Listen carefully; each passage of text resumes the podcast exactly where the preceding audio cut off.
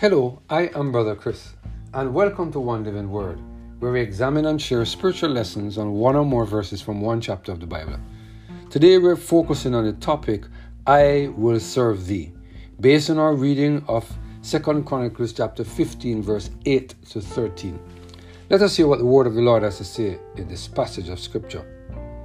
And when Asa heard these words and the prophecy of Oded the prophet, he took courage and put away the abominable idols of all the land of Judah and Benjamin, and out of the cities which he had taken from Ephraim, and renewed the altar of the Lord that was before the porch of the Lord.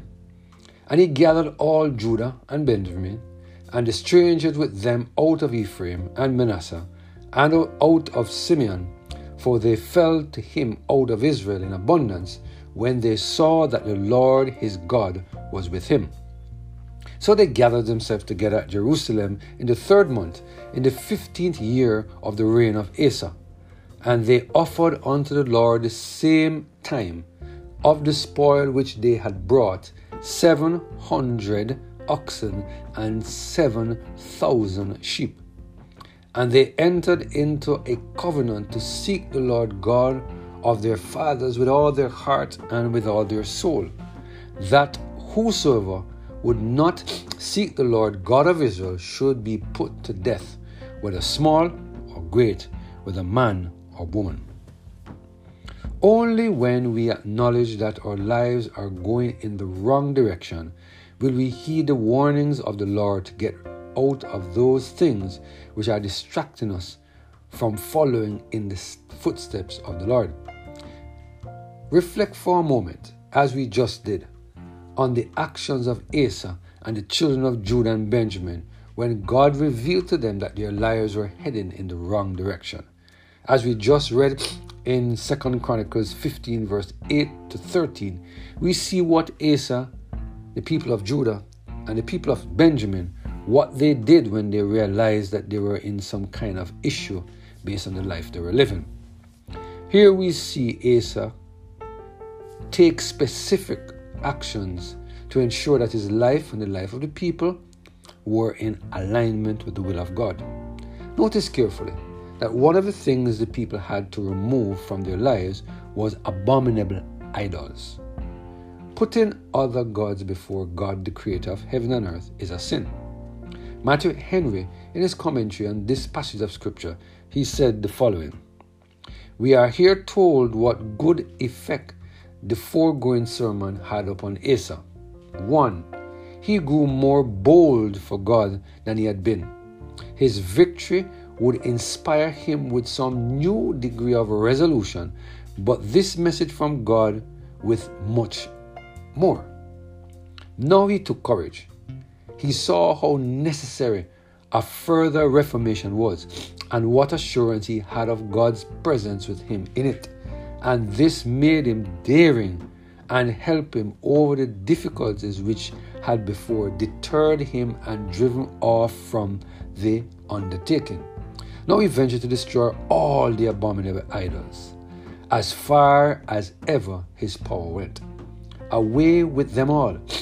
He also renewed the altar of the Lord, which, it seems, had gone out of repair, though it was not about 35 years since Solomon's head was laid, who erected it.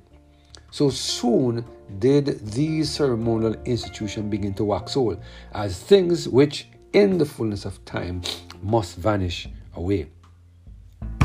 There are some of us who have many abominable idols in our lives.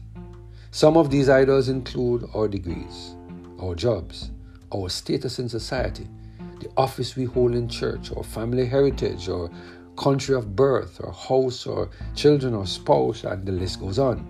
Today, the Lord is asking us to give up these idols so that we can develop a strong spiritual relationship with Him. If we continue to have these idols in our lives, we are not going to be able to worship the Lord in the beauty of holiness. You see, my friend, as the Bible said, we cannot serve God and mammon at the same time. We cannot have two masters in our lives at the same time. We are either going to love one or the other.